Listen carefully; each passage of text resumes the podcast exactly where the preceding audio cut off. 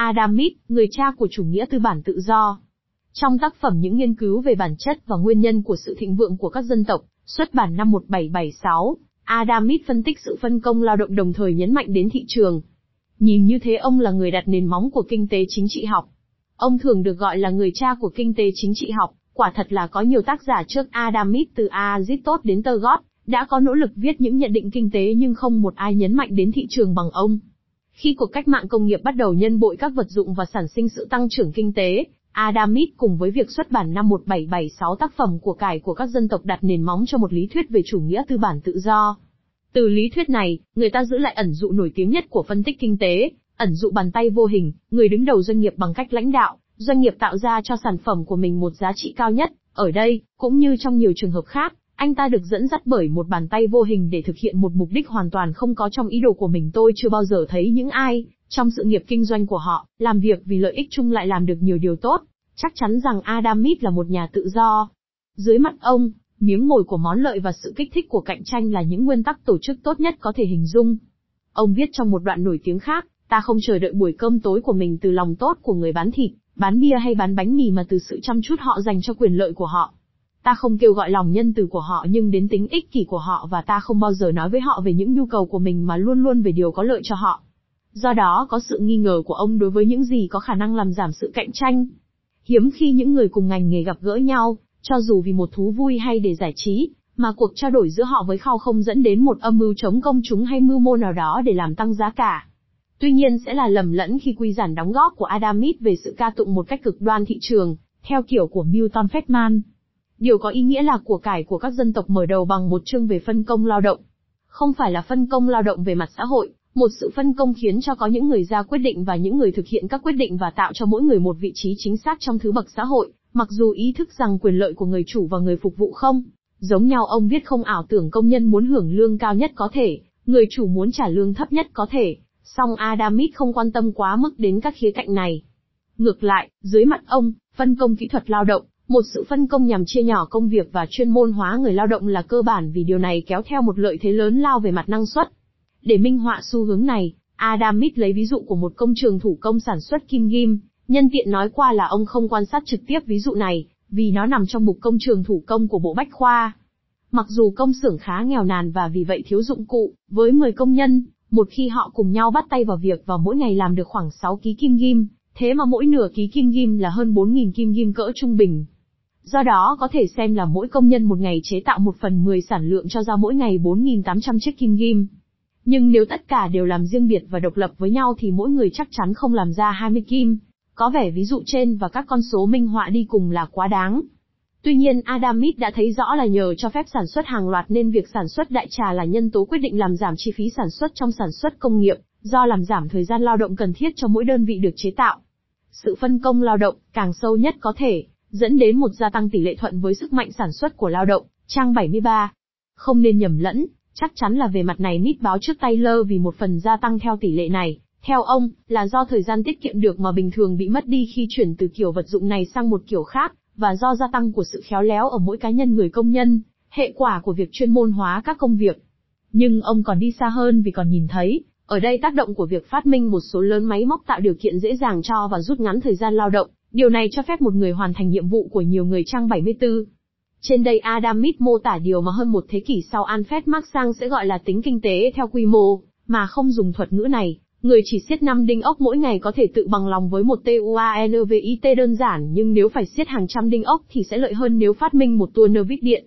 Và Adam Smith tuy chẳng phải là một kỹ sư, ông là nhà đạo đức học viết thêm, một số lớn những khám phá nhằm cải tiến máy móc và công cụ là nhờ tài năng của những nhà chế tạo máy móc. Từ khi nghệ thuật này là đối tượng của một nghề đặc biệt và một số những khám phá này là do sự khéo léo của những ai được gọi là nhà bác học hay, lý thuyết gia, những người mà nghề nghiệp là không làm gì cả, nhưng quan sát mọi thứ trang 77. Sự phân công lao động về mặt kỹ thuật sản sinh ra sự phân công lao động về mặt xã hội. Một nhà kinh tế giao giảng đạo đức. Adam Smith là một người Scotland đến tận chân tơ kẽ tóc. Tất nhiên là từ nơi sinh, năm 1723 tại Kirkcaldy, không xa Glasgow, và cũng bằng sự đào tạo, thầy ông là Francis Husson, giáo sư triết học đạo đức tại Đại học Glasgow, mà ông sẽ nối nghiệp. Và cuối cùng bằng những thói tật của ông, một cách buồn cười, Mark tố ông là đã muốn áp dụng cho những của cải tinh thần câu tục ngữ Scotland, thu lợi nhỏ, rồi sẽ thu lợi lớn. Năm 1759, Adam Smith công bố tác phẩm lý thuyết về những tình cảm đạo đức, trong đó ông đặt cơ sở cho hành vi của mỗi người trên sự đồng cảm, nghĩa là khả năng tự đặt mình vào vị thế của người khác để hiểu hành vi của người đó. Tác phẩm này tạo cho ông một danh tiếng nhất định khiến ông được phong làm gia sư cho một vị công tước trẻ tuổi. Do đó ông rời chức vị giảng dạy và cùng học trò mình chu du một chuyến dài ngày trên lục địa, chủ yếu ở Pháp qua đó gặp gỡ hầu hết những tên tuổi lớn của tư duy chính. Trị, trợ cấp suốt đời trả cho ông sau công việc gia sư trên cho phép ông viết những nghiên cứu về bản chất và nguyên nhân của sự thịnh vượng của các dân tộc, được công bố năm 1778, sau 10 năm lao động. Tác phẩm tuy dày cộm nhưng chứa nhiều điểm lịch sử thường không đáng quan tâm. Ví dụ, qua đó ta biết là thể theo một đạo luật của nữ hoàng Elizabeth đệ nhất ai xuất khẩu cừu cái, cừu non, cừu được lần đầu tiên bị tịch thu vĩnh viễn mọi tài sản, chịu tù một năm và sau thời gian đó bị chặt tay trái nhân ngày họp chợ trong thành phố và để bàn tay đóng đinh, ở chợ. Chính kiểu chi tiết này khiến Mít được mắc gán cho biệt danh viên chức hải quan. Tuy nhiên, điều đáng ngạc nhiên là tác phẩm ngợi ca thị trường và Mít viết rõ là không phải nhờ lòng tốt của người bán thịt, người bán bia hay người bán bánh mì mà chúng ta có được buổi ăn tối, điều dường như hoàn toàn mâu thuẫn với quan điểm được bảo vệ trong lý thuyết về những tình cảm đạo đức. Mâu thuẫn biểu kiến này sẽ sản sinh ra vấn đề Adam Smith, theo thuật ngữ đặc dụng. John Pierufi dành một phần quan trọng trong cuốn sách của ông cho vấn đề này và kết luận là không có mâu thuẫn, nếu hiểu rằng việc tự đặt mình vào vị trí người khác cũng là nguyên lý hoạt động của thị trường, tất nhiên không phải vì các hành vi thương mại là vô vị lợi nhưng do chúng ta. Vì bắt chước nhau, đều mong muốn những gì người khác mong muốn. Qua việc mua hàng hay bằng ứng xử đạo đức, bao giờ ta cũng tìm kiếm sự ngưỡng mộ của người khác. Đây chỉ mới là giai đoạn đầu trong lập luận của Mít. Vì sản xuất là chưa đủ, còn phải bán nữa, như cách chúng ta nói ngày nay. Sản xuất 48.000 kim ghim mỗi ngày đòi hỏi là kim ghim đã trở thành vật tiêu dùng và doanh thu từ việc bán chúng cho phép những ai sống nhờ chúng, công nhân và các ông chủ, đến lượt họ, mua những gì cần thiết để sống. Nói cách khác, sự phân công lao động không thể tồn tại nếu không có thiên hướng của mọi người cho việc trao đổi vật này lấy vật khác, trang 81. Chính thiên hướng này giải thích việc mỗi người chuyên vào một hoạt động, và do đó làm việc sẽ có hiệu quả hơn. Chính sự phân công lao động sản sinh ra tăng trưởng kinh tế và quy mô của thị trường kích thích tăng trưởng, một khi sự phân công lao động được xác lập rộng rãi, bằng lao động của bản thân mỗi người chỉ sản xuất một phần rất nhỏ những gì cần để thỏa mãn nhu cầu của mình. Phần lớn nhất của các nhu cầu chỉ được thỏa mãn bằng việc trao đổi dư thừa của sản phẩm mình làm ra so với phần tiêu dùng cá nhân sản phẩm này với thặng dư lao động của những người khác. Như vậy, mỗi người trở thành một kiểu thương nhân và bản thân xã hội cũng là một xã hội thị trường. Trang 91. Đây gần như là một cuộc cách mạng tư duy. Trước mít, hầu hết các nhà kinh tế, ít ra là các nhà trọng nông, theo sau phăng so quy nây, tự gọi mình là nhà kinh tế cho rằng duy chỉ nông nghiệp mới sinh lợi. Điều này là dễ hiểu trong chừng mực là tiền lương chỉ cho phép mua vừa đủ ăn, do đó chỉ có sự tồn tại của một thặng dư nông nghiệp, lúc bấy giờ được gọi là quỹ lương mới cho phép tuyển dụng thêm người lao động. Các nhà trọng nông có cảm giác là kết quả của một thặng dư nông nghiệp cuối cùng chỉ là sự biến đổi của thặng dư nông nghiệp này. Adam Smith gạt bỏ các quan niệm xưa này, điều quan trọng không phải là bản chất của những gì ta sản xuất mà là năng lực bán được cái được sản xuất ra. Hơn thế nữa, trong nông nghiệp sự phân công lao động là giới hạn, vì tính vụ mùa của hoạt động kéo theo là cùng một người lao động lần lượt đảm đương những công việc khác nhau nên có lẽ việc không thể tách biệt toàn bộ và đầy đủ các công đoạn khác nhau của lao động áp dụng trong nông nghiệp là nguyên nhân khiến cho, trong lĩnh vực này, năng lực sinh lời của lao động không có những tiến bộ nhanh chóng bằng trong các công xưởng thủ công. Trang 73 Phân tích này cho phép Adam Smith giải quyết một cách khéo léo một vấn đề đạo đức gai góc, vấn đề những bất bình đẳng. Thời bấy giờ, những bất bình đẳng là cực kỳ to lớn, trong khi một tỷ lệ quan trọng và có lẽ là đa số dân chúng đạt sát nút mức sinh tồn tối thiểu thì một thiểu số lại sống trong xa hoa. Là giáo sư đạo đức học, Adam Smith không thể không quan tâm đến một vấn đề đã kích thích nhiều bài viết. Một trong những văn bản này, nổi tiếng nhất là ngụ ngôn loài ong được Bernard de Mandeville, con của một gia đình Pháp theo đạo tin lành di cư sang Anh, công bố năm 1705. Ông sử dụng hai lập luận để biện minh cho hiện tượng này. Trước tiên, trong một quốc gia tự do mà chế độ nô lệ bị nghiêm cấm, của cải chắc chắn nhất gồm có vô số những người nghèo cần cù. Để một quốc gia được hạnh phúc và nhân dân hài lòng, ngay cả về số phận cực nhọc của họ, thì đại đa số phải rốt nát lẫn nghèo nàn. Ta gặp lại ở Man Thút chủ đề xem sự khốn cùng là một động cơ. Ông viết trong tác phẩm nổi tiếng tiểu luận về nguyên lý dân số, sự trợ giúp phải đi cùng với sự hỗ thẹn, sự hỗ thẹn là động cơ để lao động, cần thiết cho điều thiện chung trong xã hội. Nhưng đối với Mandeville, để người nghèo trong nghèo khó là chưa đủ, còn phải để cho người giàu được giàu. Thử tưởng tượng đây là nội dung ngụ ngôn của ông, là người giàu ngưng tiêu dùng một cách phô trương và, vì lý do đạo đức, giảm bớt mức sống của họ, ngành xây dựng sẽ ngưng hoàn toàn, thợ thủ công không còn việc làm, hội họa không vẽ ai hết nữa, không ai nhắc đến bất kỳ thợ điêu khắc nào nữa. Và Manderville bình luận tiếp, có người nghĩ là người Anh có thể giàu hơn hiện thời nếu họ cũng tiết kiệm bằng một số nước láng giềng. Theo chúng tôi, đó là một sai lầm tất cả nghệ thuật để làm cho một dân tộc được hạnh phúc và thịnh vượng là tạo cho mọi người khả năng có được việc làm. Để làm được điều này, mối quan tâm đầu tiên của một chính phủ là tạo điều kiện dễ dàng cho mọi kiểu, công trường thủ công, kỹ thuật mà con người có thể phát minh chính bằng một chính sách như vậy chứ không phải bằng một quy định vớ vẩn về sự hoang phí và tiết kiệm mà ta có thể gia tăng quyền lực và hạnh phúc của các dân tộc.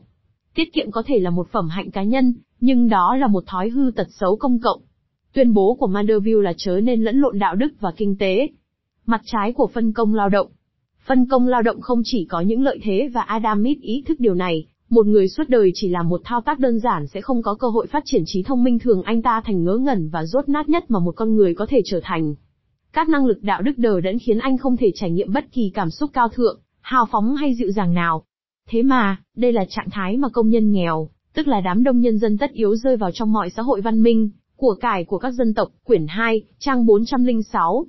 Gian ba tít say trong tác phẩm giáo trình kinh tế chính trị học, xuất bản lần đầu tiên năm 1828, không có những đắn đo trên. Ông đảo ngược chiều hướng của nhân quả, có lẽ có sự thoái hóa những năng lực của con người khi tất cả các năng lực, sự chú ý, chăm chút của anh ta đều hướng đến một thao tác tiểu tiết luôn lặp đi lặp lại. Tuy nhiên sẽ là sai lầm khi tin là một thao tác kiểu này tất yếu kéo theo trạng thái bị đần độn hóa. Những ai, trong các ngành kỹ thuật, chuyên tâm vào những thao tác máy móc nhất thường không phải là những người ưu tú nhất. Gần một thế kỷ sau, Taylor càng không cần nhẹ tay khi đồng nhất người thợ đúc đồng với một con bò. Theo hướng của say, Taylor cho là những người kém thông minh đã được định sẵn những vị trí ít được ham muốn nhất trong xã hội. Vào thế kỷ 19, Ugut Comter mở rộng vấn đề nếu trong trật tự vật chất người ta đã đúng đắn lấy làm tiếc là người công nhân suốt đời chỉ chế tạo những cán dao hay đầu kim ghim thì nghĩ cho cùng triết học lành mạnh cũng nên, trong trật tự trí tuệ, lấy làm tiếc cho việc sử dụng độc nhất và liên tục bộ não con người để giải vài phương trình hay phân loại vài con côn trùng, tác động đạo đức, trong cả hai trường hợp, khốn nổi là tương tự nhau. Một tuyên bố như thế là không mấy phù hợp với nhà đạo đức học Mít. Phát kiến độc đáo của ông là chuyển từ cặp nghèo giàu sang cặp người làm công ăn lương nhà tư bản, hay người chủ trong ngôn ngữ của Mít. Các ông chủ làm gì với lợi nhuận thu được từ việc sử dụng lao động làm thuê? Họ tích lũy và đó là điều tốt cho xã hội, nền kinh tế, khi tăng quỹ dành cho việc nuôi dưỡng người làm công ăn lương có năng suất, có xu hướng gia tăng số người làm thuê này, mà lao động của họ làm tăng giá trị của đối tượng bị tác động vào, nền kinh tế huy động thêm một lượng hoạt động thủ công khéo léo khiến cho giá trị của của cải sản xuất trong năm tăng lên. Trang 425. Mít đối lập tư sản kinh doanh, tầng lớp đầu tư lợi nhuận thu được, với giới quý tộc đốt tiền một cách phô trương lợi nhuận này. Cho dù số tiền chi tiêu là giống nhau nhưng trong trường hợp đầu kéo theo sự tăng trưởng còn trường hợp sau là sự hoang phí, phần thu nhập này mà một người giàu có chi tiêu hàng năm thường rơi vào những miệng ăn vô tích sự và vào những đầy tớ không để lại gì sau khi tiêu dùng. Phần người giàu có này tiết kiệm hàng năm khi được dùng tức thì làm tư bản nhằm có được lợi nhuận cũng được tiêu dùng gần như cùng lúc như phần thu nhập trên, nhưng bởi một lớp người khác là công nhân, nhà chế tạo và thợ thủ công, những người tái sản xuất có lời giá trị tiêu dùng hàng năm của họ nếu sự tiêu hoang của vài người không được bù đắp bằng sự thanh đạm của những người khác thì mọi tay tiêu hoang, bằng hành động của mình. Khi nuôi dưỡng như vậy sự lười biếng bằng miếng ăn của hoạt động thủ công có xu hướng làm đất nước anh ta nghèo đi. Trang 425-426 Hoang phí là sự phí phạm, tiết kiệm là một phẩm hạnh, đạo đức không bị suy xuyển. Ta thấy Adam Smith là lý thuyết gia của chủ nghĩa tư bản, ở điểm cơ bản nhất của chủ nghĩa này, sự tôn sùng hàng hóa, tích lũy tư bản đến vô tận, nỗi khát khao lợi nhuận, mát, tất nhiên, lấy làm thích thú trong bộ tư bản. Ông cho rằng Adam Smith và David Ricardo là những đại diện tốt nhất của kinh tế chính trị học cổ điển. Trong lúc Kenneth khinh thường Adam Smith, không một lần được ông trích dẫn trong lý thuyết tổng quát, và ông chỉ dành những lời mỉa mai cho các nhà cổ điển, được ông xem là đã giả định rằng mọi hành động cá nhân nhịn tiêu dùng dẫn đến việc đầu tư vào sản phẩm tư bản, lao động và hàng hóa không cần thiết nữa cho tiêu dùng. Lý thuyết tổng quát, xuất bản năm 1969, trang 47. Nếu ta đánh giá một tác giả theo hậu thế của tác giả đó thì Kenneth đã sai và mắc đúng. Nhưng nếu đánh giá theo tính thời sự của những phân tích của tác giả đó thì cần đảo ngược đánh giá vì ngay cả chính phủ Pháp cũng lên án ảnh hưởng gây suy thoái của tiết kiệm,